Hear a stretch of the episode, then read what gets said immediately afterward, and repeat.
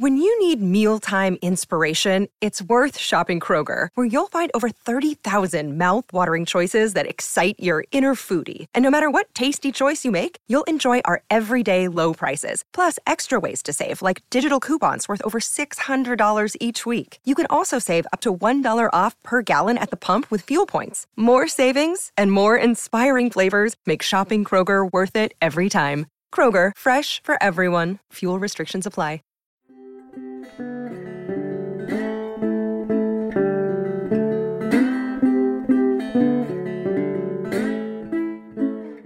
Hello again, everybody, and welcome to Talking to Change, a motivational interviewing podcast. My name is Glenn Hynes, and I'm based in Northern Ireland.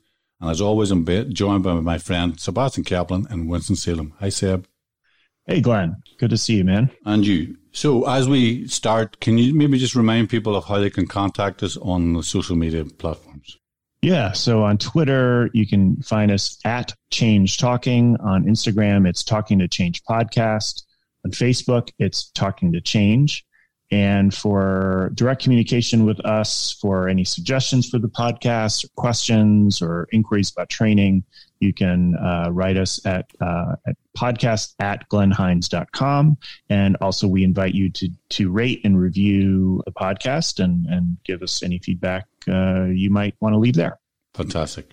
So, following our more recent change in our format, we're reflecting on the conversation we've ha- just had with Maddie Nicholson, a physiotherapy or physio- physiotherapist or physical therapist based in the U K, and exploring with her the use of M I in uh, her role as a practitioner, and and particularly around the use of M I in chronic pain and supporting people with physical conditions. And I guess what what's the takeaway from for you then, Seb?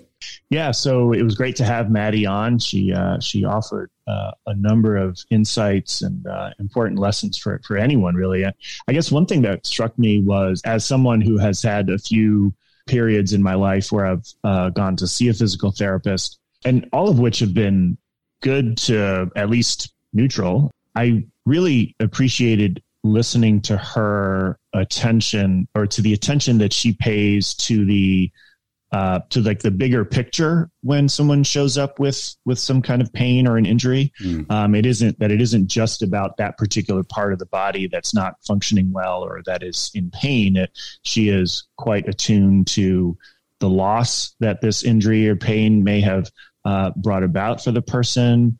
Uh, she is, she tries carefully to stay attuned to any nonverbal expressions of of emotion, and has developed skills and, and really the courage, I think, to to name that, to acknowledge that, not necessarily to spend that much time with it, but just mm-hmm. to acknowledge that it's there and it's part of the person's story. And so um, I, I found that to be maybe the, the biggest takeaway for me. Mm. Yeah, it was interesting to her. Yeah, it was interesting just listening to the way she described that transition for herself, that she talks about the working with a patient and in a room with a psychologist, and her turning away, physically turning away to avoid the emotion, and then exploring what that was, and to, to, to the point where she's now at, where she can hold and contain the experience of being with somebody else, and, and, and as a way of that attuning to understand that the, the, using the emotion that she's experiencing as a way of an insight to perhaps what the client is trying to communicate in, as you say, in the bigger picture, and then being able to respond to that in a helpful way that isn't just about the physical need of this individual, it's the, the systemic and the whole need of this individual, and her desire to be helpful to all of that, who that individual is. And we've taken another new direction in the podcast today, and we've introduced an intervention or a role play. And we're, what we'll do is we'll add that to the end of today's conversation. So you'll hear the you'll hear the, the podcast end in this traditional way when we say cheerio, but then there will be thirty minutes of an intervention of Maddie being a physiotherapist with you as the patient. And uh, and that has that's fantastic. Really, just hearing all of what Maddie has talked about in the podcast come to life, and particularly given the fact that it's the opening part of a conversation, it's the, that engagement part. So you'll hear Maddie have a conversation with Seb, and, and really take the time to engage Seb in the process. Role play ends as they begin to focus on what's the intervention going to begin to look at, or what the choices Seb has as a patient about what may be helpful for him. So definitely a, a great episode, and uh, very interesting to hear someone coming from a traditionally a, a role that many of us will have identified as being traditionally just give people information, tell them what to do, and let them get on with it, to hearing, you know, there's more to this. And as a practitioner, the more I can do that, the more helpful I can be. Yeah, it was. Uh, it's something that we've been thinking about for a while on, on how to introduce. And actually, we um, this was response to uh, listener feedback. Uh, we we got a suggestion, and it it just sparked the idea again for us. And we thought, you know what, let's uh, let's let's record it and see if it fits. And and yeah, it, it, we thought it went uh, quite well. You can listen to the whole thing, of course. You can listen to part of it. it, it it's really up to you. But we. we think it would be useful, not just for physiotherapists out there, but just anyone who's interested in M I and, and sort of expanding how they uh, how they do their practice. So um, we hope you all enjoy it. Yeah. So let's have a listen. So welcome, Maddie. Welcome to Talking to Change. Uh, we're really happy to have you with us today. Uh, why don't you start us off telling us a little bit about yourself, your background, uh, what you do, and, and how you got into motivational interviewing. Okay, yeah, thanks for having me, and um, really excited about being here. You, you know, listening to your podcast has really informed my practice and me reflecting on on things. Um, so thank you. Um, yeah, I'm a, a physiotherapist. I guess my background, uh, in the majority of the time I've been a physio, is working uh, with people who have persistent pain, and I've now moved to to a lecturer role, uh, helping undergraduate physios. So yeah.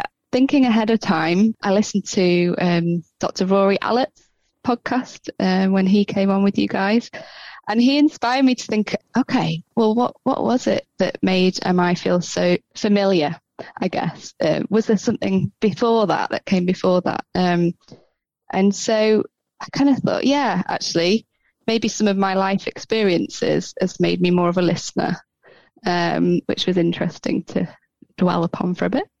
Um, and also my dad. So I was thinking, oh, wow, my dad is so M I adherent and he doesn't know it. And yeah, listen, he never, ever, ever gives me any advice. Uh, and I kind of didn't realize it until I zoomed in on what he was, how he, you know, how we taught together. And so he's, he just always uses re- reflective listening. So one of, one of the M I micro skills, I guess. Yeah. Ref- reflective listening, reflective listening. And I said, I was curious about that, and I said, "What? Why? Why do you do that all the time?" And he said, "Oh, I've never really thought about it." And he said, "I guess it comes from wanting to get it right, wanting to know that I understand the person that I'm listening to over and above inserting anything from me." And so I, I thought that was really interesting. So yeah, so that, I guess that's before M I came into my life, labelled in that way. And then, yeah, so I worked as an, a musculoskeletal physio um, or physical therapist. Yeah, as a as a beginner, I guess I started out really curious, you know, learning new skills. And over time, I thought, wow, what am I missing here?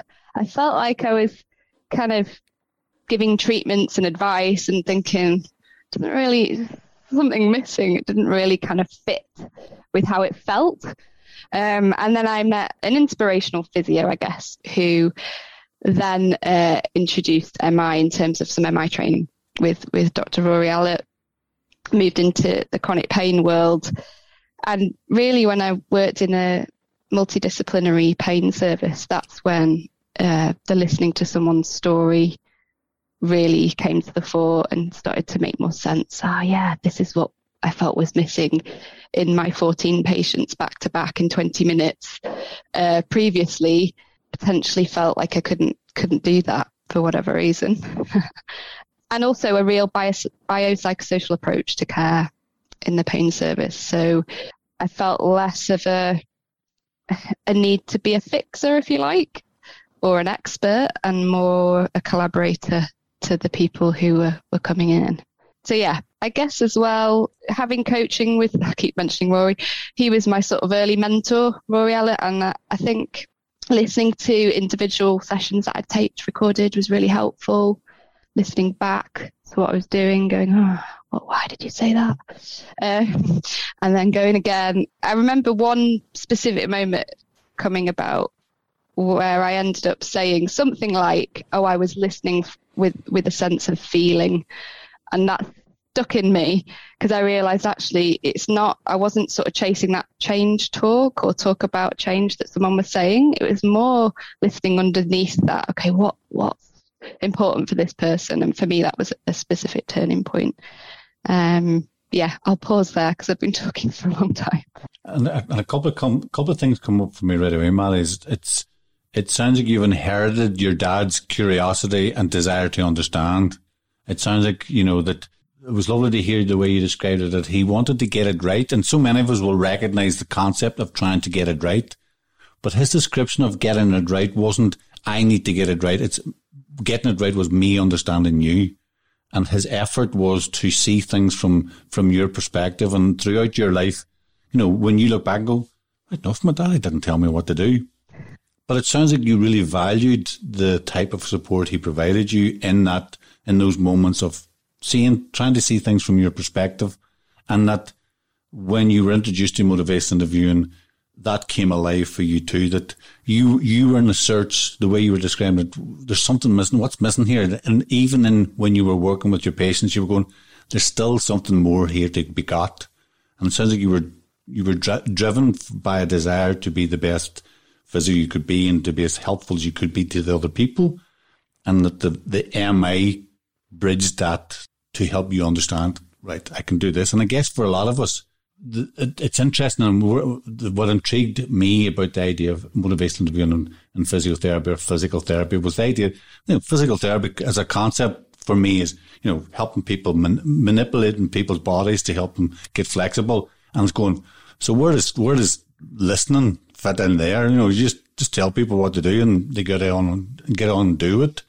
And I'm mm-hmm. just intrigued, you know, from your perspective and from your experience, where, what is it about the idea of listening the way that you do in motivational interviewing that's so important about helping you to support your patients and clients with those physical conditions?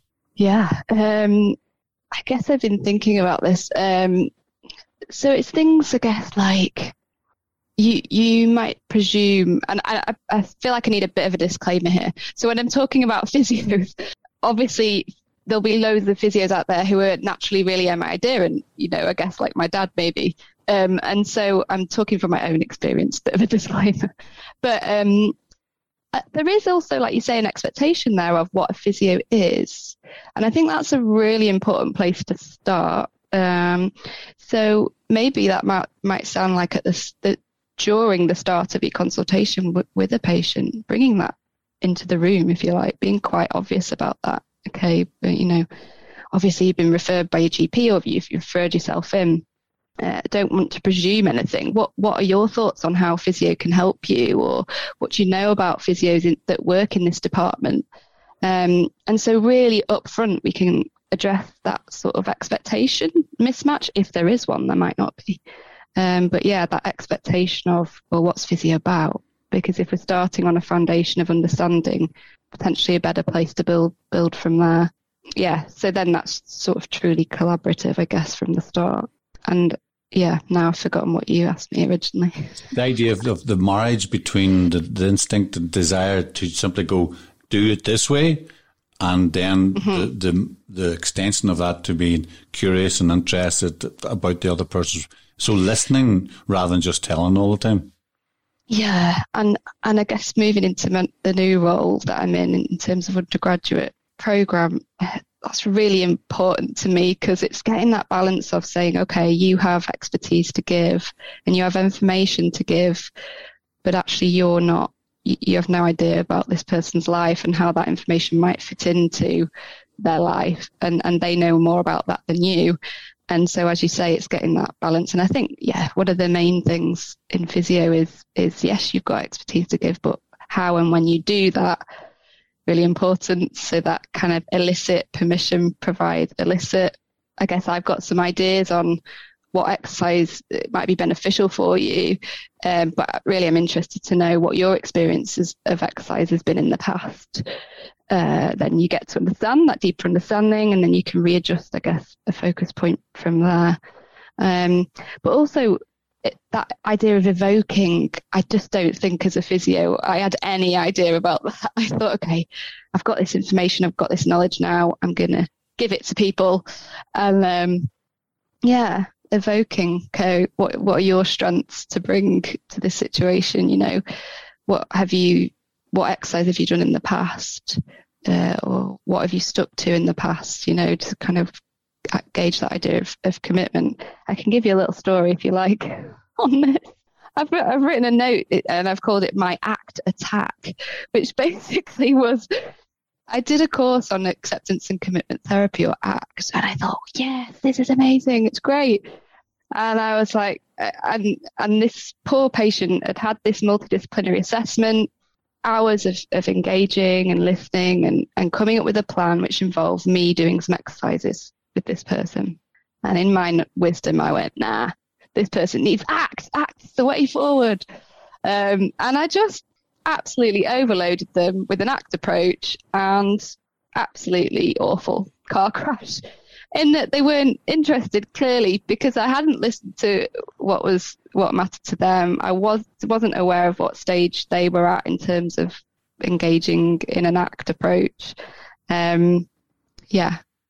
I suspect a lot of people could, um, that that story would resonate with a lot of people who were well-intentioned and super excited about uh, a new approach. And it's like, now I get to use it. And forgetting maybe some of the fundamentals of, of that engagement uh, piece that, um, that um, not that people don't engage in when you're doing ACT, right? But it, I guess it was sort of the, the, the part of the conversation that was independent of any particular approach, whether it's M I or ACT or C B T or, or whatever it might be. So, so Maddie, I, well, so I had one um, sort of com- or comment, or I guess reaction to something that you're describing, and then a, a question about something you said earlier. You know, I was thinking we often talk about the elicit, provide, elicit sequence. I guess in my head, I, I feel like we talk about it, we, the broader M I community, perhaps, like when we're giving bits of feedback, you know, you know, um, we want to find out what someone's experience has been doing a particular thing relevant to the work that we're doing. And and then you go through that that process to in, keep them engaged when you're delivering feedback or advice. I know that's not the only time to do it, but that, that's often how it happens. And it was interesting to hear you say it's almost like you start like very early on, first session, first few minutes, you're uh, initiating kind of a broader elicit, provide, elicit process, which is about just the world of physiotherapy as a whole, as opposed to any particular thing that they might do to remedy whatever injury or, or pain problem that they have coming in. So I, that was that was interesting. Um, I don't know that I've heard somebody kind of describe it that way. So I appreciate that. One thing you said earlier, um, which kind of fits, I think, also with Glenn's question, you said you made a mention of change talk and, and maybe as a, a comment about your your ongoing growth as an M I practitioner that, you know, You, you began to realize, yeah, change talk's important, but there's also this, like what's underneath it, or like the story beneath the change talk. And I wondered if you could say a bit more about what you meant by, and maybe say something a bit about change talk in your world, right? But then also talk a little bit about what might be beneath that. Mm-hmm. Yeah. Okay. Thanks. Yeah. So I guess when I started to learn uh, M I, it's a really useful tool because you think, well, okay, how, how do I tune my ear to what do I listen out for to get a sense of where things are going? Um, and so that being Don, Cat, Sire, ability, reason and needs, commitment, action and taking steps. Um, so things that you could kind of put under those categories uh, would, would be labeled as change talk. And so what I found doing that was that was that was really important and, and helpful. Um, and yet, it's a really tricky one because, again, I don't want to tarnish physios in the, every way, the same way, but I guess you have a desire to help and you might feel like you know the direction of behaviour change or the intended behaviour target. So we might say, okay, this person, this person clearly needs to exercise more, and that would help with their knee pain.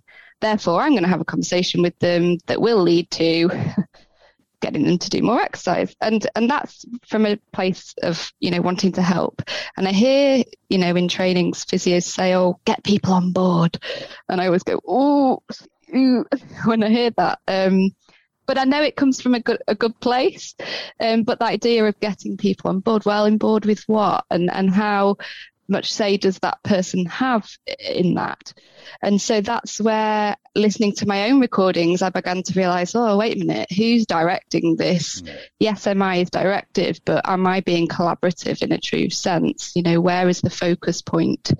Um, so, yeah, I, it's really hard to articulate, but I kind of listened out for where that person was talking about. So what, maybe when values came out, or maybe when the, you know, it's, it's hard, isn't it? Sometimes you feel, you sense a, a difference, you know, a quickening of speech or something when someone gets excited about something, maybe even. And and it, it's kind of like, oh, okay, that feels important to that person. Can we be curious about that? Open that up a little bit more. And I'm deviating from your question now on Change Talk to talk a bit about focus. So a- again, what I found was I maybe dictated the focus. So, or we'd have a conversation and I go, ah, there's the focus point. Right. This person said that they can't sleep very well. I know that that has an effect on, on pain system sensitivity, and therefore we'll target sleep and we'll have a conversation around that. And I think it was work. Ah, maybe I'm wrong, but Ali Hall, um, a Minty who is amazing at metaphor and things. And anyway, um, I remember her talking about avoiding a premature, premature focus, and that really, really resonated with me. I thought, whoa, that's something I've just not, I just don't spend long enough on. So I guess when you feel like you've got to focus, making sure you have got to focus, and maybe stepping back, delving into things a bit more, asking questions to, because sometimes when people say, oh, I just want to get rid of my knee pain. Okay, do we straight away go for that? Or do we explore, well, what does that mean? What, what, If if if I had a magic wand and we could get rid of that, which unfortunately I don't, and they know that, uh, patients go, yes, I know. um, and then you dealt, well, what does that mean? Well, actually, what I want to do is spend more time with my grandchildren, and, you know, so you're kind of delving through those layers, getting to more of a, a meaningful focus. Mm. So it's, it's it's you're describing a real nuance to the type of helping that that is of benefit to your service users, that that helping can be described in motivational living terms as open-ended questions, affirmations, reflections, summaries, following the four processes, listening out for change talk, and that's quite straight line, just do it that way. But what you're saying is, as, as time, maybe it's important to be aware of that, and maybe as we begin to practice or learn, that we do it in that very concrete way. We're actively asking open-ended questions on purpose, affirmations, and getting used to doing it that way. But it sounds like as time goes on, it's not just the chase of change talk, because that's the person talking themselves into change. It's about finding the right change talk that that's arising from the client, the reasons for them. Yes, they want to have less pain in their knee, but of even more significance to them is the reason why they want less pain in their knee is because they're going to have quality time with their grandchildren. And by helping them open that up more, potentially increases the their commitment and time and effort that's going to be necessary to get the, key, the, the their knee stronger, which may mean they'll do exercises what they would which they wouldn't otherwise do if you just looked at exercise.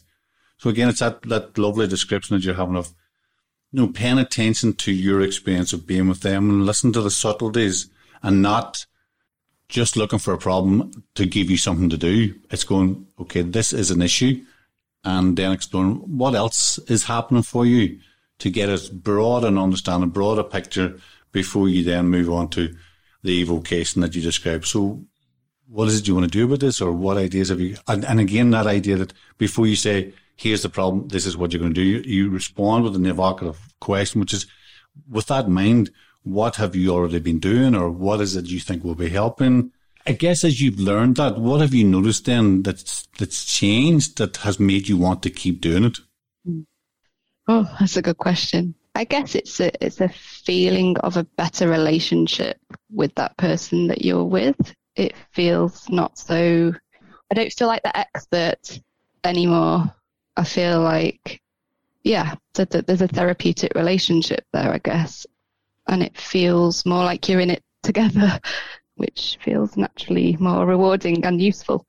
I think something that you were saying there made me think, yeah, it, it's hard. It, it's hard as a physio or any sort of allied health professional to to be curious sometimes, because I can kind of sit here and go, oh, yeah, just be curious, spend this time, you know, getting into these deep, um, what matters to people. And I guess just, just as a as an acknowledgement, really, that things can get in the way of that. From my own personal experience, I think I got to a point where I was a bit sort of, you know, compassion fatigue, and that got in the way of my ability to be curious and uh, sometimes, I think. And it also stopped me from having that sort of, yeah, that beginner's mindset, I guess, um, that, that got in the way. And and also I think the way that maybe... Oh, such, such a general sweeping statement. But, um, you know, the the, the training, you know, that we that we that we have. So in undergraduate, we, we have to assess students. We have to, you know, put them to a criteria. Does that foster, you know, what does that foster? Does that foster being vulnerable uh, and open and honest, uh, which I think is helpful for a therapeutic relationship? Or is it quite, you know, uh, I feel like I'm not articulating myself well now. And and then that idea of being a, a fixer, like you said, problem solver. So I love, you know, Steve Rolnick uh, talks about the strengths lenses. As an undergraduate physio, I did not have strengths lenses. I had the problem solving, where is the issue that I need to fix lenses on. Mm. And that, you know, that's kind of the training, but also, and then how do you want to do that, and do you need to undo, do that entirely? So it's getting that balance, um, again, I guess, which, which is really important, I think. So yeah, and then in physio, it's great. It's great. We have these these roles where we're first contact physios. We see people instead of G Ps. Uh, we work in orthopedic clinics, and I guess it's that expert role, which is great. It's how we then use that expert role, and can we use the M I skills and interweave them into those roles. Yeah, it's interesting hearing you talk about this. It, it's it, this might be a phenomenon across health professions, where early on in learning, and then maybe early on in one's career, it's it can be more about the problem that needs fixing, and maybe a bit more like mechanical, and then. Not for everyone, but for so many people that we've talked to, and maybe with our own um, in our own experiences, that it becomes more, it, I don't know if it gets back to the relationship with the other person, because I don't know that it was necessarily there at the beginning. Right. So it, it might be that it just gets there, and we, we sort of take that kind of problem solving, fact finding, fact based kind of approach to the work. And then eventually realize that, you know, what's missing from that is, hey, this is another human being across from us, and we yeah. need to really connect with them person to person. And I, I don't know, maybe that's the way it should be. Maybe there's a way to reverse that. Maybe I don't, who knows? I, I don't know if, what would be better or worse. It's just a lot of times we hear people kind of arriving yeah. at that same place that you're describing. Absolutely. And one of my colleagues who says, well, I don't think, you know, an M I sort of approach should be in an undergraduate program, you know, because maybe it is just about the process and how you get there eventually. I, ha- I have another story, if you don't mind me sharing. Mm-hmm. This is called my swivel chair story. And so this is, I used to work in a clinic alongside a psychologist, and um, there's this one client that it was just so overwhelmingly sad what he would talk about. And I, I was in a swivel chair, and I used to literally spin myself when I felt emotional, just so that I didn't show my emotion, and then swivel back. And the psychologist after, what are you doing? And I thought, well, I'm just really sad, and I don't want them to see my sadness, you know. And um, I guess, and again, it was just a standout moment that that, that psychologist, well, why, why, why would you not show that person? Like, this is really sad, mm. you know, sort of validate that emotion. And I thought, oh. No, is it is it a physio thing again, where we, you know, we're taught resilience and professionalism, and, you know, to show a certain, um, you know, way of being, and and is it that we we can show emotion ourselves in a, in the correct amount and in the right context, you know, and actually does that help the, the genuineness of, you know, you are a human being and, and actually it's okay not to know everything. That's something that's really important to me in, in the undergraduate teaching is, you know, it, we can say, you know, we're, we're not, we don't know everything, and that's okay. And that can sometimes, I think, be useful for, to, to be honest about with our patients at the right time, in the right way, to the right patient. Keep coming back to that sort of individual, I guess. Um, but yeah, and, and another patient um, who had complex regional pain syndrome, we were doing some mi- mirror box therapy where, yeah, where we help them to tune into their limb again, I guess. And um, and I was doing the physio thing. I'm being really stereotypical, but I was going, right, and the next thing is we do this and that. And again, the psychologist was going, whoa, whoa, whoa, what are you feeling right now? How, what's coming up for you in this moment? And I was going, what? Oh, yeah. And so I guess, again, we want to, like physios, maybe some of us, we like to do as well. And we like to get things done. And we like to, you know, feel like we're being helpful ultimately. Um, and we have our skills to give. Um, and I guess it's marrying that with, with that per, that human, like you said, said in front of us. I guess a lot of people will resonate with an awful lot of what you're saying there, Maddie, about that idea of uh, emotions arising in their conversations when they're with a client or a service user. And it sounds like part of what you were invited to do and explore was what are those feelings? And then to be curious with those feelings rather than these are not, what if you didn't pretend to yourself and you didn't pretend to this client or patient that they, you were experiencing these emotions? What would you notice? And then very significantly, it, it, it sounds like you were being invited that idea of of noticing the empathic experience that you were witnessing with this other person. And it's, I suppose that for a lot of people, it's that ability to learn the notion of being a container, the, the noticing that the, the sadness that very often, the, the feeling that will very often come up with us when we're with a client may in itself be the client's feeling, and we're simply noticing it as a way of hearing them in our bodies rather than just hearing them in our, through our ears. And that, that that in itself, the more we become attuned to that emotional experience of the other, will help us better understand them. And that mm-hmm. uh, very often in my trainings, I talk to people about the idea that what if we were to consider why do human beings have emotions? And it very often comes to people identify it's a way of communication, it's a way of understanding, it's a way of keeping ourselves safe. So we recognize the purposefulness of emotion. And it's, I invite them to consider what if we were to discover that emotions are how we communicate need, and that if we can hear the need, we're in a better position to meet the need, and meeting the need is helping, which is what we're trying to do. So if we're with somebody who's sad, what does somebody who's sad need? Do that then, and now you're being helpful. And it sounds like that the, the, the psychologist and began to help you to go, what's going on for you? And the invitation for everybody who's listening, who's practitioners, to be that reflective practitioner, to go, what is this? And to meet it with the same curiosity that Motivation invites us to do when we're listening to our clients. Listen to our own experience and be curious, what is this? Why this now? And what is it? What, what's been communicated that can help me help them without me bec- having to hide or protect myself from this experience? And I guess that, you know, given the nature of the people that you're working with, you know, I imagine, you know, you mentioned at the beginning that you were working with people with constant pain. And I know that you've worked with people with chronic pain and, uh, or people who have lost limbs. So there's, uh, there's, there's people whose lives have changed fundamentally as a consequence of an event or a series of events. And you're coming into contact with them. And the emotions that they're bringing in with them about the loss of a limb or the fact that they can't go to work or they can't do certain things because they've got this constant ongoing pain. And it's, given the fact that part of what we wanted to explore with is the idea of working with chronic pain, can you say a bit more about, you know, the use of motivation in, in that particular area of your physical or physiotherapy work? Yeah, it's really, really uh, obviously unpleasant pain as a definition.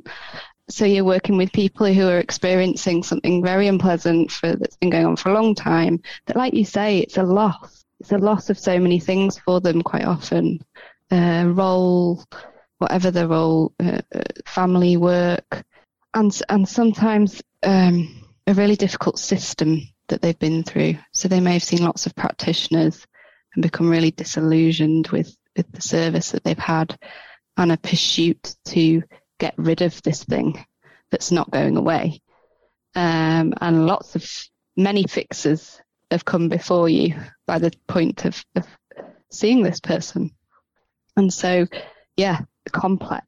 Sometimes even tra- you know, traumatic experiences may may influence things as well. And so, yeah, when when we see it as, as not just a an area of the body, I guess, or um, something like that, we can we can approach it in in the, in the manner in which we should, in terms of it, yeah, that that empathetic, uh, compassionate approach.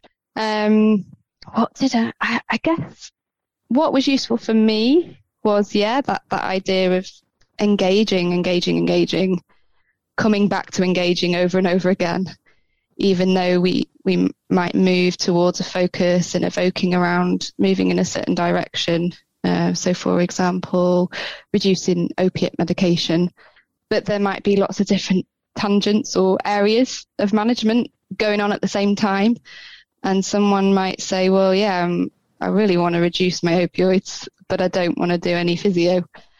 And so I guess it's it's juggling and, and being in the right place with that specific thread uh, with that person, and, and returning always to engagement, maybe if, if we've pushed too far in one direction. What I used to find helpful was drawing out some agenda, sort of um, agenda mapping. So from from a, a multidisciplinary assessment, it would look like drawing that all out, presenting it to someone and saying, look, what do you think about that? Is there anything that I've, that we've missed? And where do you want to begin? Yeah, it might not be where I think we, we should have begun, and that's fine. Um, or if it's not fine, and it's it's a piece of information, or there's a reason behind it, I can hear that you want to go here. Would it be all right if I explain why this might be, you know, a direction to go in next or before that? Um, I feel like I'm going to go on a tangent now, sorry. But in things like um, initial assessments, so red flag screening, again, it's that permission that this, this is what the clinic process is. A bit around that again. So, so this is what it's going to look like, X, Y, and Z. Is it all right if I ask you these specific questions I need to ask? Uh, and then I'd really like to, to hear about you and your story. So that they they aren't sitting there then going, oh, fuck, asking me these questions again. So many people have asked me these about my history, and now this person's here again doing it again. So it's it's really just opening that, that up and making it kind of obvious from the start. Um, and uh, yeah, I guess I don't think, you know, working in pain is any different to anything else where you you feel like you might have some helpful ways of going about things, and and once you've got that engagement and focus, and and we can explore that with people. But I'm happy to uh, answer any specific questions. Well, you've offered um quite a lot of uh detail, I, I think, about both your own uh, growth in this area, but the importance of the engaging process, and specifically the uh, awareness and acknowledgement and working with emotion that patients will have um, in the context of, of the work that you do, uh, people that have lost limbs and people that are experience uh, other losses due to pain. Uh, you've also talked about the multidisciplinary context in particular, which seems like it, it is, um, it, it, it truly is multidisciplinary. It's not just a bunch of different professionals working in their own offices, doing their own separate things, but they happen to be in the same building or in the same practice. Like, you all are literally working together, and it doesn't, it sounds like there's, there's nothing that one person on your team does that isn't, that doesn't influence the others, and therefore, and isn't also influenced by the others. So that's sort of interesting to kind of see all that put together. I was wondering if you could talk maybe a little bit about some of the specific, I guess, behaviors, for lack of a better term, but um, the, the actual behaviors that you are motivating people, or, or trying to help people uh, do more of for, for their health, you know, and, and maybe thinking like when, when someone leaves the clinic or leaves your particular office, I think with most health professionals, that they are, we are hoping that they will leave us and do more of something, or perhaps less of something. Uh, you gave one example of opiate use, right? Um, but what are some of those things in, in specific to the world of uh, the physiotherapist working with people with uh, chronic pain? Mm-hmm. Yeah, one thing might be something called pacing, which is um, for you know for, for patients it's it's really difficult because they want to push and push on through in their activity, and sometimes that can then flare their pain up. But it's because they want to you know progress, but that very thing that they're doing then flares the pain system up, because the pain system will always win and get sensitized. And, and it's a really, really annoying and difficult skill to learn, um, pacing. So playing clever with the pain, I guess. So you, you judge what, what your li- limits are, what the pain system is almost happy with, um, in terms of not flaring up too much. And then you gradually build that over time. And then the tolerance, um, builds over time. So that might be one thing, which is really frustrating. Uh, to get a handle on. Um, I guess on the flip side of that is something called fear avoidance. So um, yeah, for very natural, instinctive reasons, you want to avoid bending because your back hurts. Because why would I do that? Because last time I did it, it hurts. And so unpicking that very complex, um, difficult um, subject area, um, things like brain neurotags. So it's kind of, you may want to bring in some pain education at that point where you would use your E P P E, but also it's around, okay, how do we help people become confident in movement? Um, and I guess the behavior there will be performing some movements that may have previously been fear inducing, and doing that in a graded manner. So the graded exposure to that, I guess. Um, Yeah, I mentioned sleep hygiene. So that's one thing that we would look at. Yeah, uh, I guess everyone's the same. We have these habits, iPhones, screens, all that kind of stuff. So again, it's, it's you know, as soon as we come along and go, oh, don't do that, the instinct is, well, actually, it helps me to get to sleep. I like to watch a film. It, it you know, eases me into sleep or whatever. Um, yeah, and so I guess any specific regi- regimes of exercise or physical activity, but in a way that respects the pain system. I mentioned the ACT attack, so acceptance and commitment therapy approaches, um, encouraging things like mindfulness or mindful breathing, but in combination maybe with some graded exposure and movement. Um, yeah. Mm. And in all of that, what I hear you do is, is describe the the expertise of your role as the physiotherapist. You've access to all of this information. You've access to all of this knowledge. And it sounds like what, where the craft is, is about how to bring this into the conversation in a way that is going to be of, that the, the patient or the service user is going to find valuable for you, for themselves. And it's that, you know, when you were talking there on about the working with, with individuals who are on opioids and whatever else, again, it's the need, the need or the, the, the benefit of your being flexible in response, that there's there's multiple uh, components to this person's recovery, and you are responsible for an aspect of that, whereas other people have responsibilities to support perhaps the pain medication or, you know, the, the home adaptations or whatever else, or the psychological issues of the loss, and that multidisciplinary work in, in conjunction with each other. But also then, as you described, you know, the the it was almost like you were, in the first instance, you were describing how to help someone learn to be patient, how to become tolerant, that, you know what, this is going to take a bit of time. I know you think that if you bend your elbow fifty-five times a day, it's going to somehow make things better. In fact, after the twenty-third time, it's now going to make things worse. And it's waiting, because over a period of time, you'll get to fifty-five, but you're going to have to take your time to get there. And the more time you take, the quicker it will be. And it's almost like that counterintuitive aspect of the pain avoidance. Which, and if, if I'm understanding you right, you're saying is, look, I know that bending down is sore for you, but if you don't bend down, this isn't going to improve. So the um, idea of, I'm going to avoid the very thing that's going to make the, the pain that comes with the, the recovery process.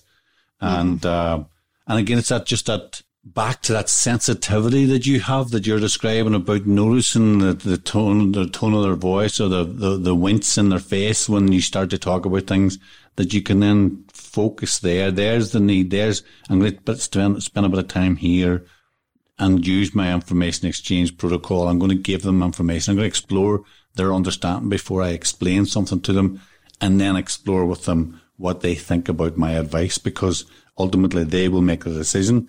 So there's so much work that you're doing at any given moment, trying to work out how to pay attention to that client's needs and the, the complexity of that individual's needs. Mm-hmm.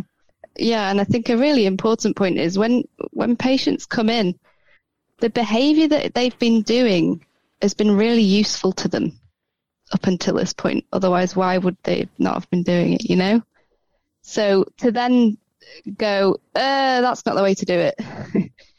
You're going to get some, some, yeah, dif- into some difficulty. And so I guess that's really important is, is spending time on that engagement before you dash people, you know, you know, someone's been pushing because that's helped them function, you know, for so long, you know, they've been pushing into the pain and keeping active because that's what's allowed them to have a life, meet with their friends, you know, all of that stuff. And so I guess, yeah, before we come in and and, and, and suggest changing that, we we need to um, show some them someone that we see and affirm the effort they've put in already, uh, and, and the reason why they've done that. Um, and yeah, I guess I think that's really important. And affirming, haven't talked much about affirming, but yeah, I physios and affirming. I don't know. I never ever affirmed anyone um, before before coming towards M I, and I guess yeah, I've I've noticed that it's been really useful when used at the right time after building the right amount of rapport um, with someone. And I have another story on that if I have time. Just in terms of my experience of receiving an affirmation, if that's if we have time. Uh, it was at the, the, the network of trainers, so training trainer, uh, training for trainers, three-day thingy. And I was in a group and it was the end of day three and we stood in a circle and we all took it in turns to go in the middle and affirm someone, provide an affirmation. And I guess my first reflection on that was it was day three. And so we'd spent three days getting to know each other, which is really important looking back, because if someone would have done that on day one, I'd have gone, oh, it's so cringy. Um, and then the the person that gave me the affirmation, they said, you know what, I, you're the one person I haven't, I don't really, I haven't really got to know that well.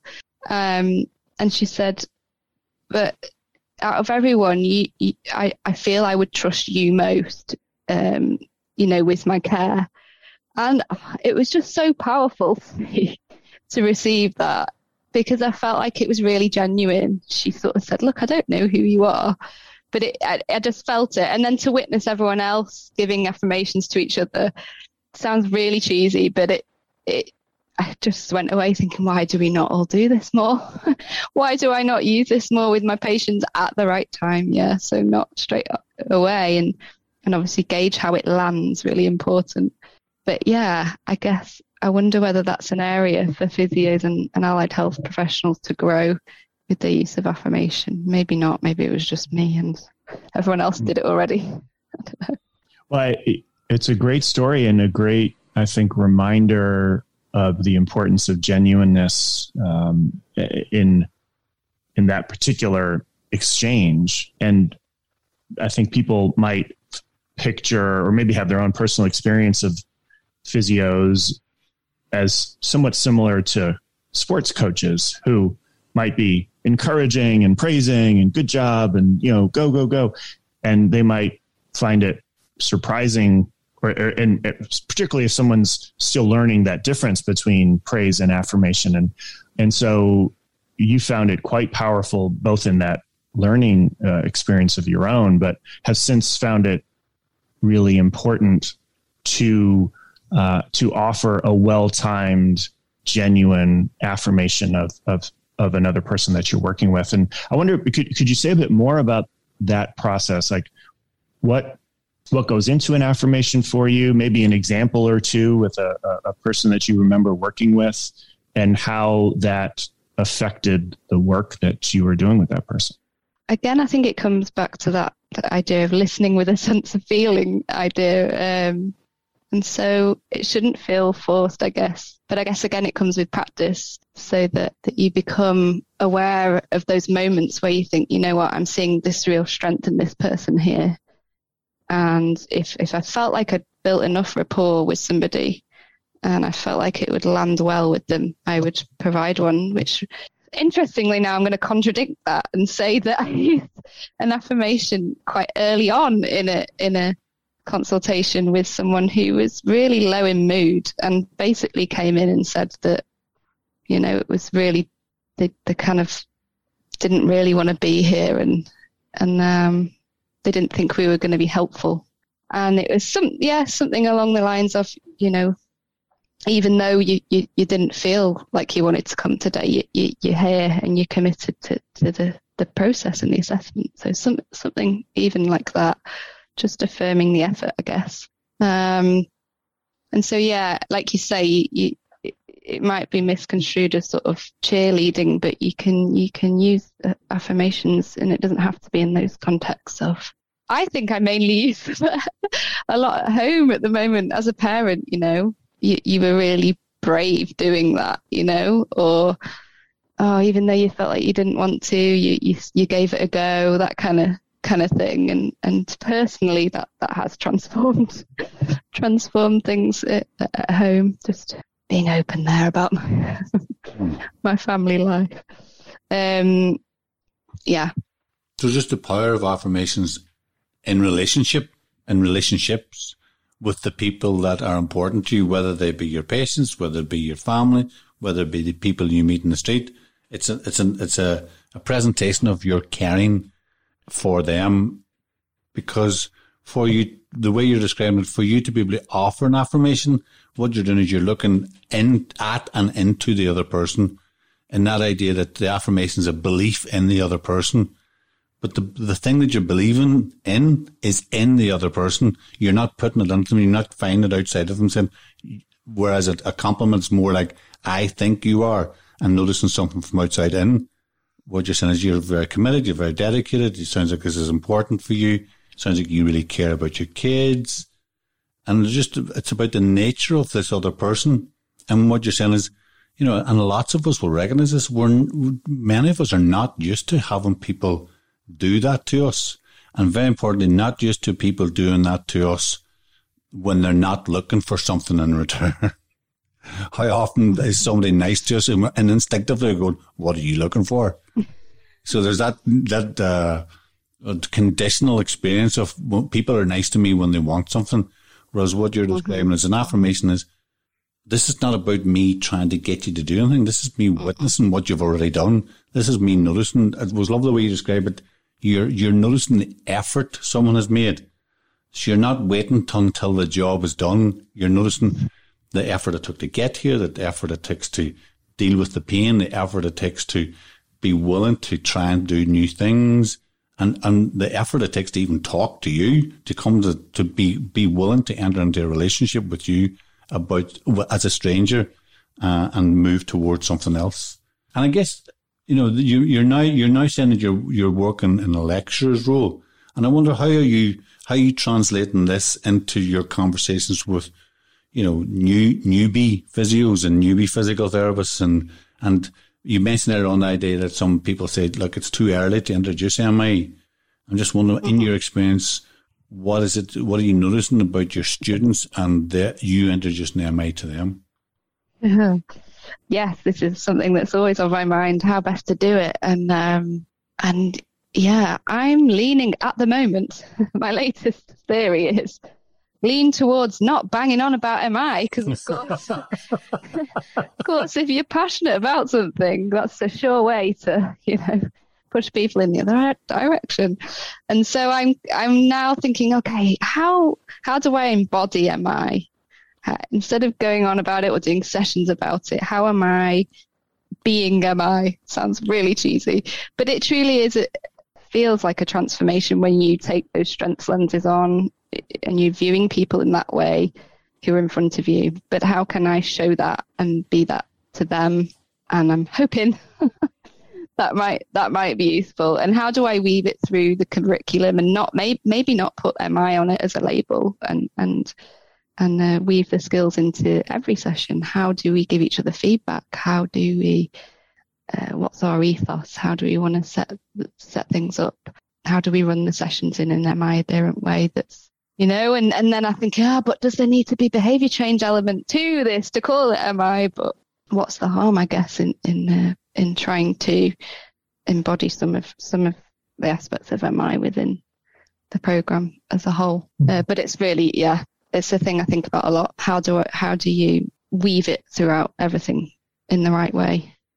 Uh, Maddie, your story there, or your comment about the importance of not banging on about the uh, everything wonderful about M I is, uh, I can certainly resonate with that. I'm sure a lot of people uh, can as well. Um, so thanks for that reminder. I'm just wondering if you had any uh, advice or, or feedback to give some of those graduating students that you're working with, or maybe a physio who's uh, thinking of learning M I and, and, you know, In, in integrating it into their practice. What do you think would be really important for them, uh, for, for them to, to do or to keep in mind to do that well? Mm-hmm.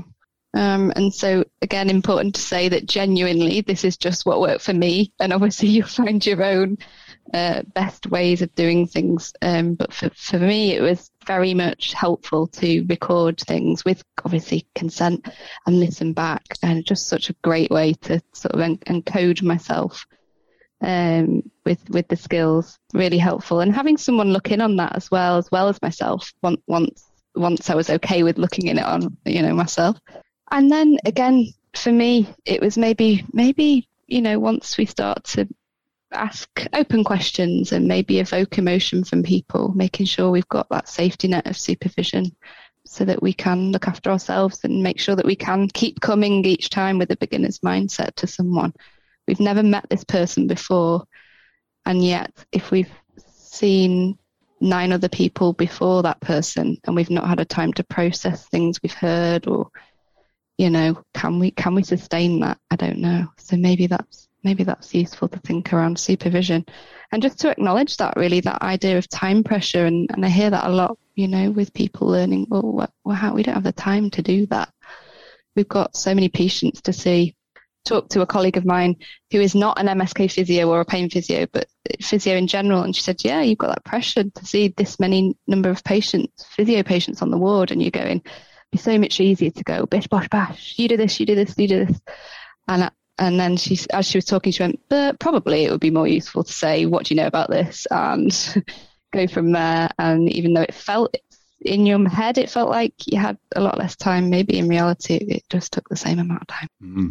And as we come come closer to the end of the session, it, it, what I hear you describing there is, is that that you as a practitioner, and, and, and I guess an invitation for all of us to be aware of, is that as a practitioner, you were on an on, continuous ongoing journey, that there are different things, that different blocks or different aspects of your development that have come to light uh, on your journey. And the idea of sitting back and being willing, and I know lots of us will struggle with the idea of record your session, and then it's that whole thing about hearing your own voice, and then the willingness to let someone else listen to you in practice with the fear of criticism or ridicule or whatever else. But having to overcome those things have stretched you. The more, the more, the braver you became in your willingness to be curious about your practice, the bigger you became as a practitioner. And it sounds like that's the invitation you're giving to people. The, your fear of whatever may keep you small, it's what will help you stretch yourself a little bit at a time. Um, whereas, what are you least frightened of doing next? Start there then and see where that takes you. And, and as you get stronger and bigger and more people become involved, the more uh, opportunity you have to become the practitioner that you're capable of.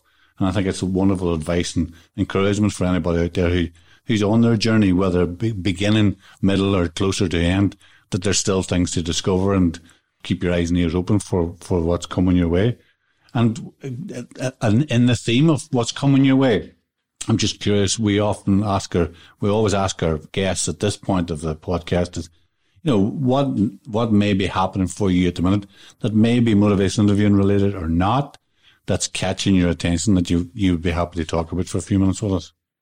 Uh, yeah, so we touched a bit on, on that. So uh, working at, at Wrexham Glyndŵr University in Wales and thinking about how do I weave in, weave in the M I into that. And then um, working with Professor Jeff Brecken at Sheffield Hallam Uni at the moment, doing PhD roller coaster.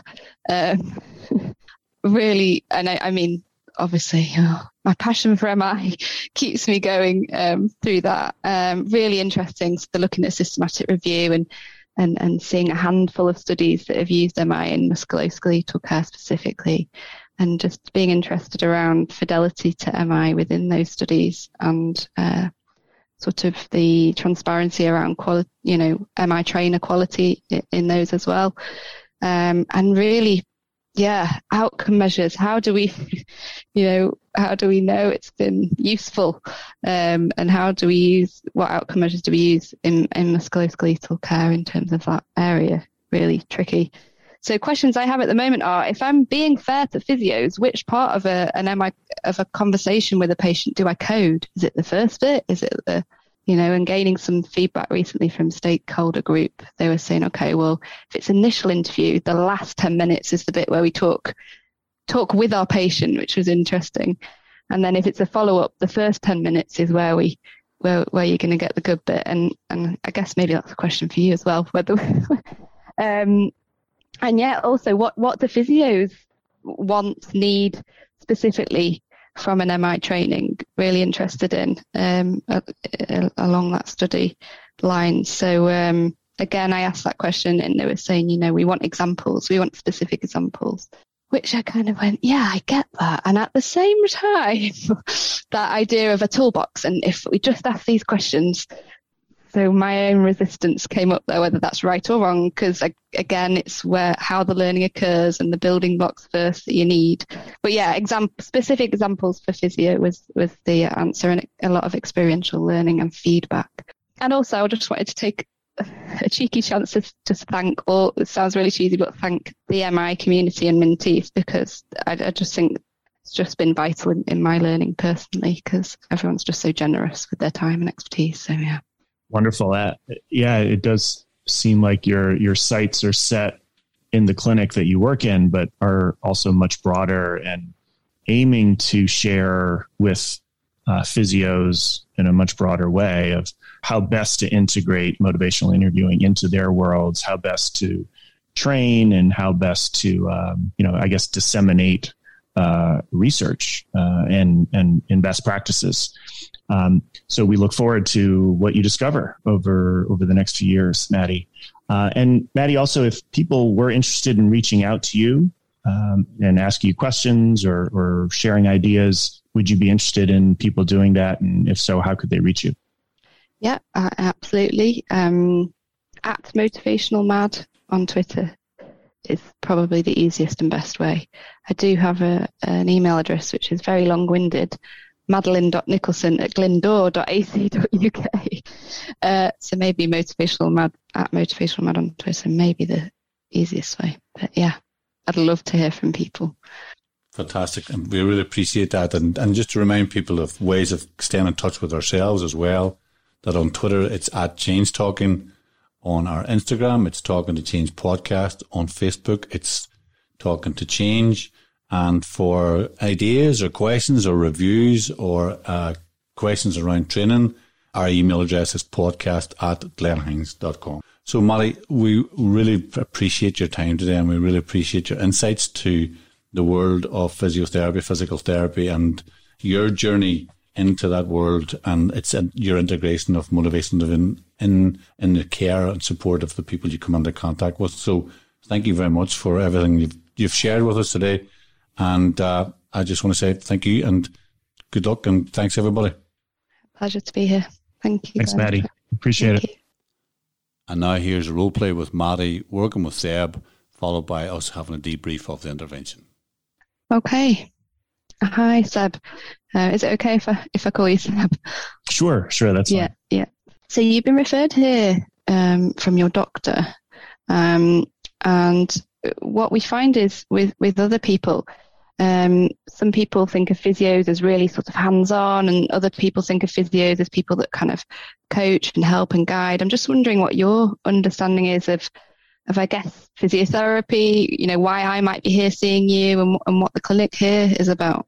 Well, yeah, I, I back when I was uh, much younger, when I was in my twenties, I Uh, I hurt my I hurt my back, and I had back surgery. So I had I saw a physical therapist uh, then, and um, I can't say it was the greatest experience. I, I it it seemed like they were trying all these different things and different strategies and approaches, and it just really wasn't working for me as quickly as I would have wanted it to. And uh, I just wanted to get back, you know, get on with my life and get back to being active and playing basketball and things like that. Um, so I, I guess I, I am aware that you're going to help me get right physically so I can get back to, to doing what I, I want to do.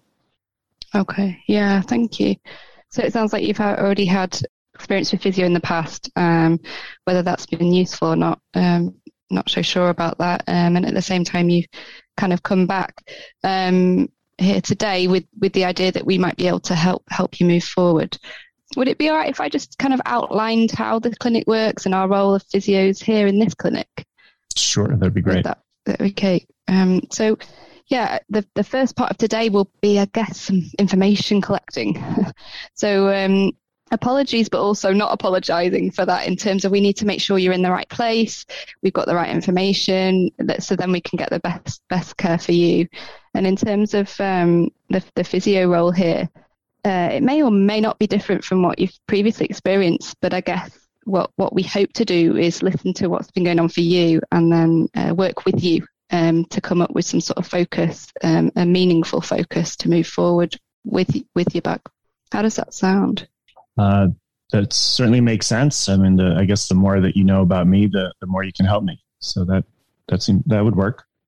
Okay, lovely.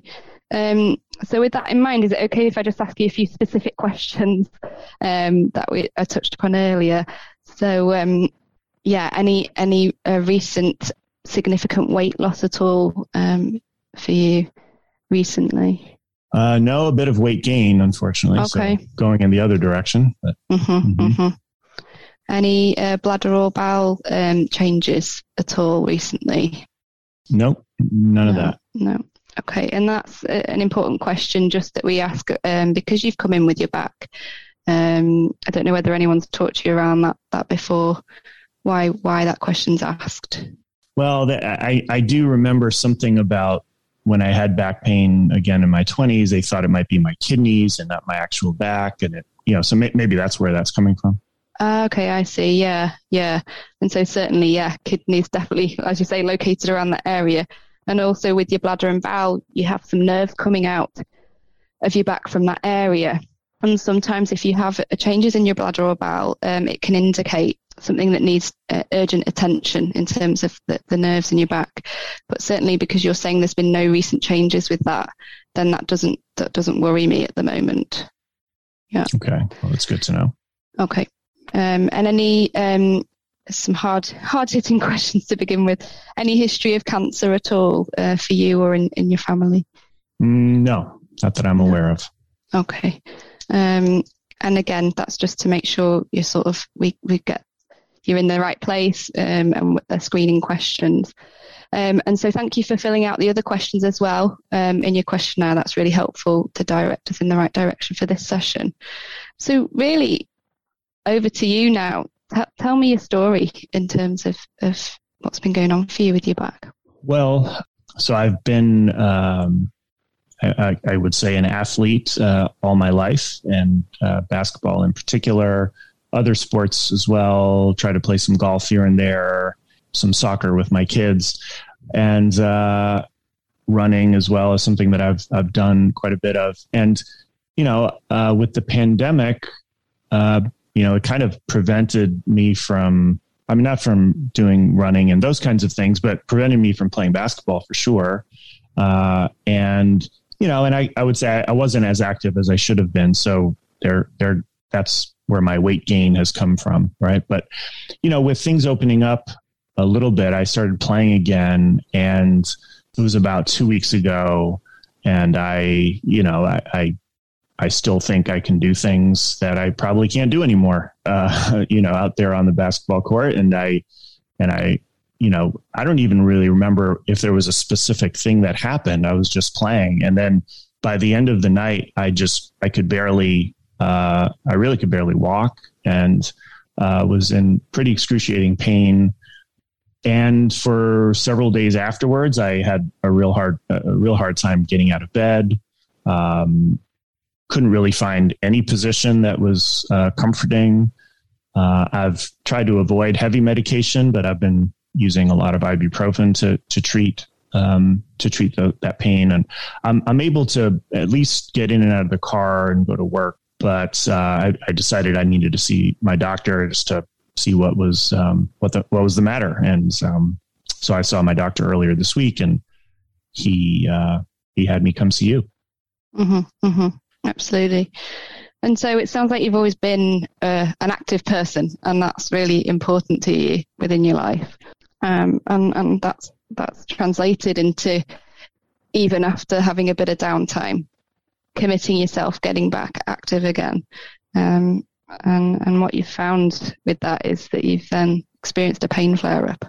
Yeah. I, um, playing basketball is uh, always been something really important to me, both physically, but you know, it's a great way to hang out with my friends, and, and uh, yeah, it's just, it's just super frustrating. And um, you know, I, I, I want to get back out there. I, I really missed it during the shutdown, and uh, you know, I'm just looking for ways for this pain to go away. Mm-hmm. Mm-hmm. Okay. So I'm hearing there's some frustration there, because actually it's really helpful for your mental health, and then that side of things for you, really important to be active for physical and mental reasons. Um, and I noticed that you talked about going to to doctor to to find out what was going on, being being one thing, um, but also to, to get rid of the pain being another thing. Help me understand that a bit more, both of those things. So how important is it for you to get a, a label or a diagnosis, and then also about getting rid of the pain? Well, I, I guess it's, you can't really um, solve a problem without knowing what the problem is. And um, I guess I, I have pain for a reason. And I, I suspect the doc, part of the doctor's job is to find out what that reason is. And therefore he would know how best to treat it.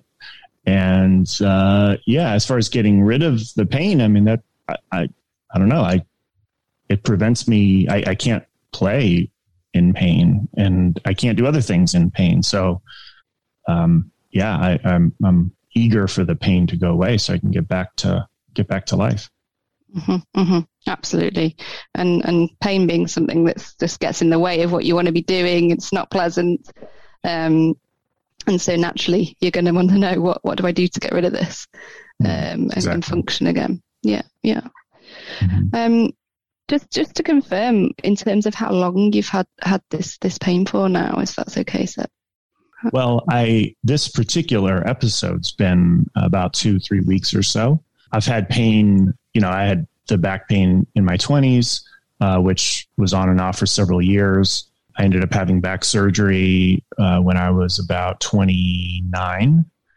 And that did the trick for the most part. Um, I've had periods since then in the last twenty or so years where um, my back pain had flared up, but it just took a little bit of stretching and ibuprofen and maybe doing some sit-ups or something that, um, that it went away after a week or so. Mm-hmm, mm-hmm. So but you've had this, this, feels, th- this one feels different though. This one feels a bit more, I don't know, more painful. Uh, it feels more like it did back in my twenties. Uh-huh. Okay. So you had this sort of big event in your twenties that, it, that resulted in, in back surgery, and then you've been managing it yourself on and off over the years to the point where you can function, not only function, but, you know, play play sport um, regularly. Um, and you found your own way of, of managing it with your stretches, your ibuprofen, your sit-ups. Um, uh, and and now you're you're concerned that that that it's going to be the same as, as in your twenties this time because it feels different. Yeah, I, I I would have to say I'm a bit worried that I have to go through what I went through again. But now as someone who's, you know, quite a bit older and less fit. Um, mm-hmm. Mm-hmm. Mm-hmm. So I'm I'm interested uh, from your point of view. Um, you said there, I'm I'm not so fit, or it's different, or or you had that sort of downtime and you and you went back to it and it flared up. From from your point of view, taking the time out to sort of weigh things up and reflect uh, yourself. What what where do you think um, that the uh, areas for consideration are in terms of, of of how you look after your back? Meaning, like, what what do I think is wrong with my back, or what what, what do you mean? Um, I guess it sounds like you've been managing it yourself on and off over the years, and I'm wondering whether there was anything different this time that you think may have influenced how your back, how how you've ma- been able to manage your back symptoms when they flared up. Yeah. Or was there anything that happened that, yeah. Yeah, I, I think it's really just the intensity of it is was different. It, well, it is what is reminding me of what happened in my twenties, but also is different from what happened since the surgery. You know, since the surgery, I, I, I was never in a position where I, I couldn't go to work the next day. I was never, uh, you know, just up all night because I couldn't find a position that wasn't painful. And that's what is happening now.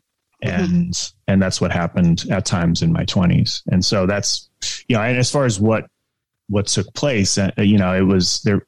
It, it's one of the frustrating things. I don't know why this happened this time specifically. Mm-hmm. I was just playing and, mm-hmm. um, now granted, I, I have taken a long time off and I'm older and I'm, I gained some weight and, you know, uh, so maybe it's just, maybe it's just, I shouldn't play basketball anymore. Maybe that's the lesson here. I don't know, but, Uh, I certainly hope not. And um, mm-hmm. yeah. Yeah. Yeah. So you're weighing up whether any of those factors have any influence at all. Uh, and, and your gut instinct is that you want to keep, keep playing.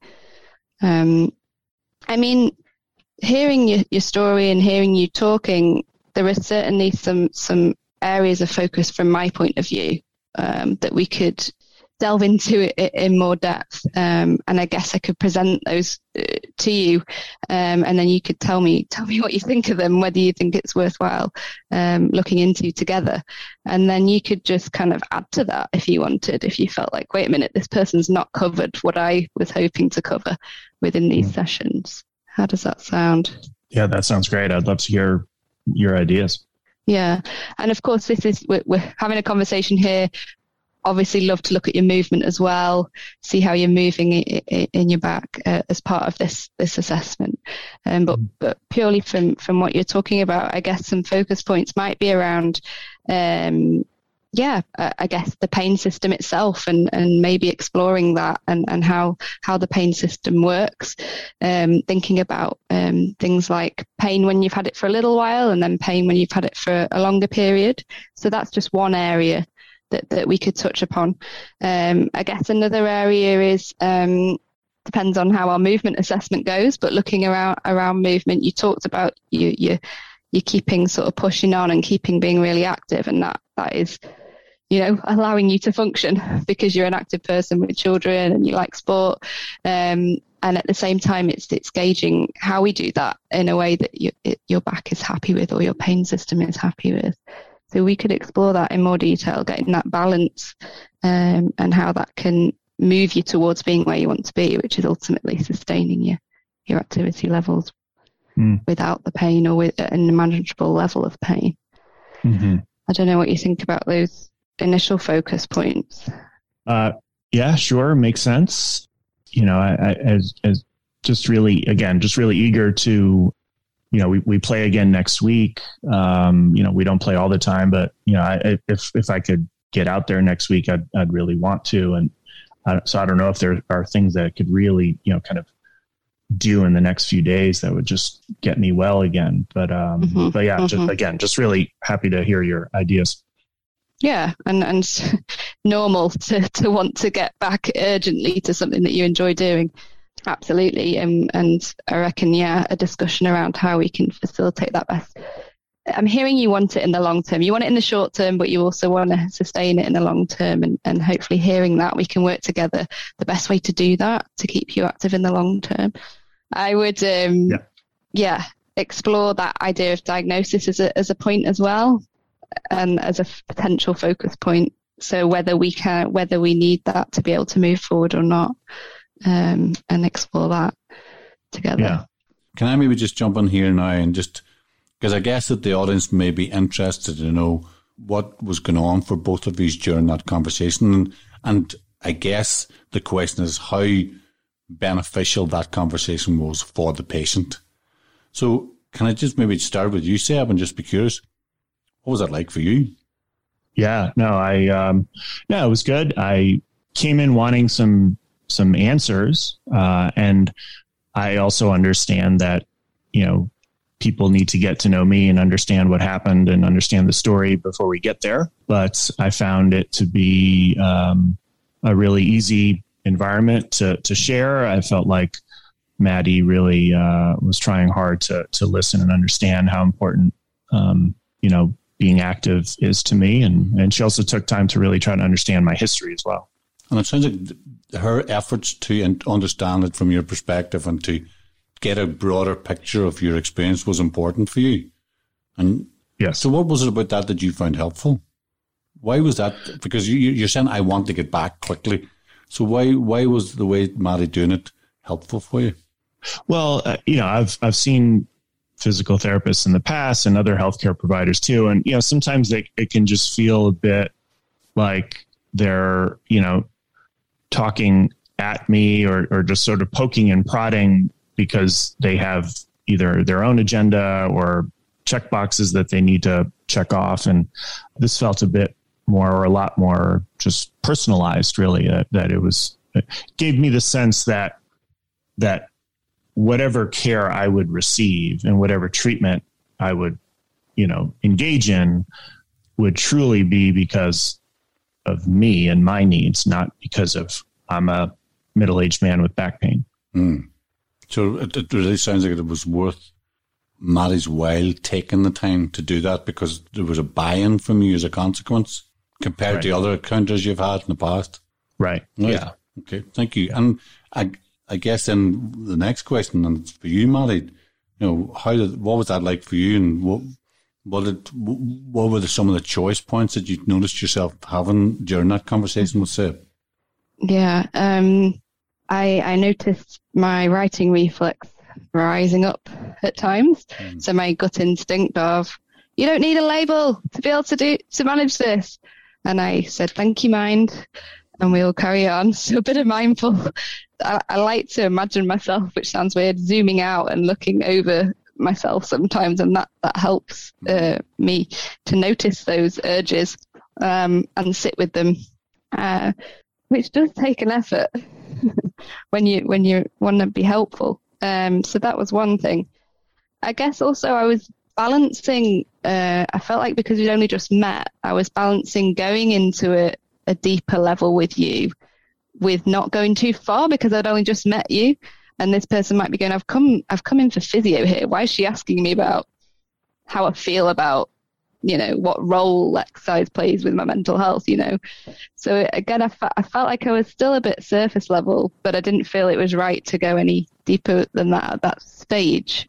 And yeah, I guess all those sort of points for focus were zinging in my head, and I was building up a little picture in my head thinking, okay, I could present these things and, and, and be led by you, I guess, of, of where we go next, and, and happy to do that because I didn't feel like there was any specific place to start. Um, I, I felt like we could start with diagnosis, but I could say, look, how important is it for you to get a diagnosis before we move on to any any discussion around managing this? And you might go, well, actually, you know what? I said I wanted a diagnosis, but, and then we might go dance back to that if actually it r- arose again as we were doing things. You were like, yeah, but what's wrong with me? How can I do that if I don't know? We might then, yeah, come back to that focus, I guess, with your permission and, and understanding on why that might be useful to know about that.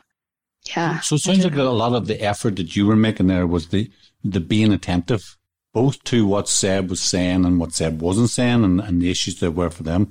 But also very important, you were you were describing that attention to yourself, that noticing the instinct to go, you don't need this, or you do need this. And, and you, you described it in M I terms as the writing reflex and the ability to recognize and support yourself not to do it that way. So it sounds like, again, it's that effort on your part to really hear it from the other person's perspective. And from what from what Seb has already said, he sounds it sounds like he found your efforts to do that in this initial conversation really helpful, that led to the point where the conversation ed, uh, ended, which was, okay, here are some of the choices you can now make about what we do next that are treatment related. Mm-hmm, mm-hmm. I think as well, I was also weighing up shift, I guess, from engagement into focus, and, and whether that was appropriate yet. And tuning in, I think at one point I heard Seb talking about maybe the struggle, and then in my head I was going, okay, are we at the point where I choose to reflect that struggle because we're still engaging here? Or am I choosing to shine the light on his strength of committing to being active still and move it in a direction towards, yeah, mm. that kind of strength focus? So that, that was another thing that was going on. So again, it, it, as we bring this to close, one of the questions then was, what was it that helped you make that decision about going in one direction rather than the other? Mm-hmm. That's such a good question. And I kind of think as well about, you know, telephone consultation versus in-person consultation, because I guess people are hearing this, but we can see each other right now. And mm. some of it is, you know, that intuitive body language thing as well. Mm.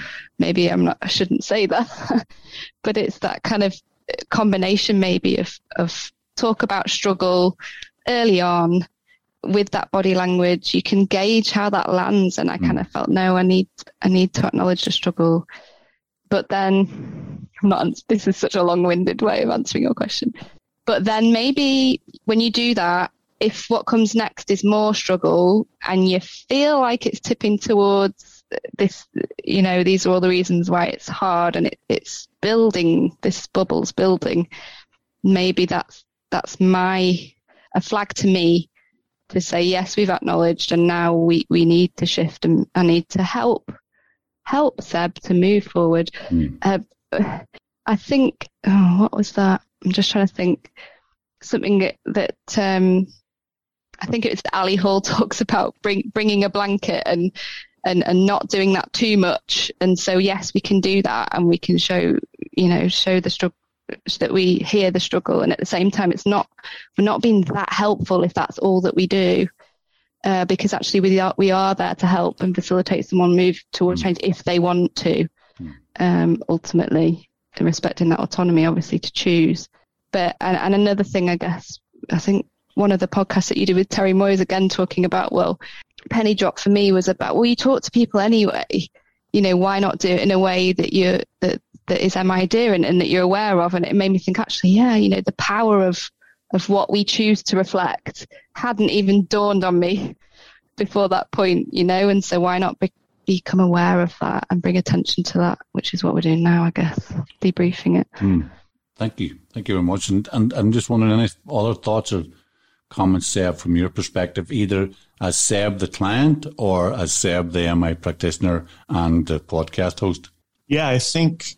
You know, that question, it's a great question, right? Why, why do this versus that? Why, you know, is there a reason to, to almost like ignore or just be aware that maybe some sustained talk was in the room, so to speak, and just be aware of it, but not really attend to it, or go in there a little bit and, and try to understand that a bit, or maybe go in there while with an affirmation too, which, which has another kind of dual quality to it. And, you know, these are things that people, we could talk for hours and hours about why we would do this and why we would do that. And not to say it's unimportant to do that. I think it is very useful to be intentional about what we're, we're, um, about the choices we make. I sometimes settle back into something that Bill Miller has said many times, which is, when in doubt, ref- use a reflection. You're rarely going to do harm, and something really important might come of it. And, and I, I kind of think of an affirmation, although you, I, I want to be more selective on the use of affirmation. So you're not doing affirmations over and over and over again. It might lose the genuineness of it, but that you could also you know, maybe say, when in doubt, if there's a moment to affirm, use an affirmation and, and kind of see where that goes. But as far, you, you know, Maddie, to your point of like being careful about it, not just becoming one barrier after the other, or sustained talk after sustained talk after sustained talk. I, I think in my head, I've thought of many different metaphors to to describe it. Maybe one recently I've thought of is, you know, when you get in a newer car, not, well, it doesn't have to be that new, but you get into a car and you start driving without your seatbelt, nothing happens for the first, you know, I don't know, many meters, however it is. And then all of a sudden it starts to, the car starts to ding. And it's like, you know, sort of like you don't have your seatbelt on, and, and maybe in, there's a, you know, maybe some newer cars, it starts to get faster. And I sort of feel like that with exploring sustained talk, like after, you know, maybe a couple of volleys back and forth, that, that car isn't dinging to say, you know, you might want to switch gears or put your seatbelt on or stop asking about that. And I guess that's how I think of it is mm. for a few moments, it's okay. You're learning more about the person. It's, it's, you're, you're offering opportunities to provide validation, to not judge them for some of their struggle. And then you're going to want to start moving on from that.